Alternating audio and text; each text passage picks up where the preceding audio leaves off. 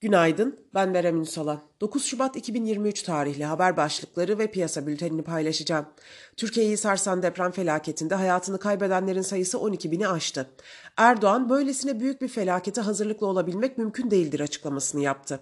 O hal kararının bugün Millet Meclisi'nde görüşülmesi bekleniyor. Borsa 14 Şubat akşamına kadar kapalı olacak. Çavuşoğlu Suriye'ye yardımların ulaştırılması için iki sınır kapısını açmaya hazırlandıklarını bildirdi. Hürriyet'in haberine göre Twitter yetkilileri dezenformasyonla mücadelede Türkiye ile işbirliği içinde hareket etmeyi taahhüt etti.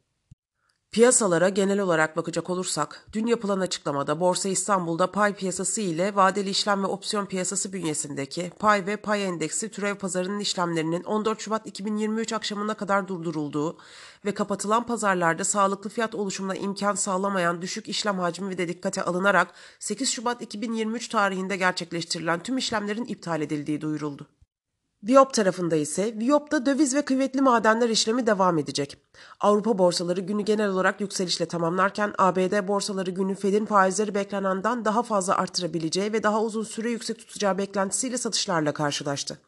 Borsa İstanbul'daki işlemlere ara verilirken dolar TL kontratında darbantlı sıkışık seyrin devam etmesi beklenmektedir. Sağlıklı günler dileriz.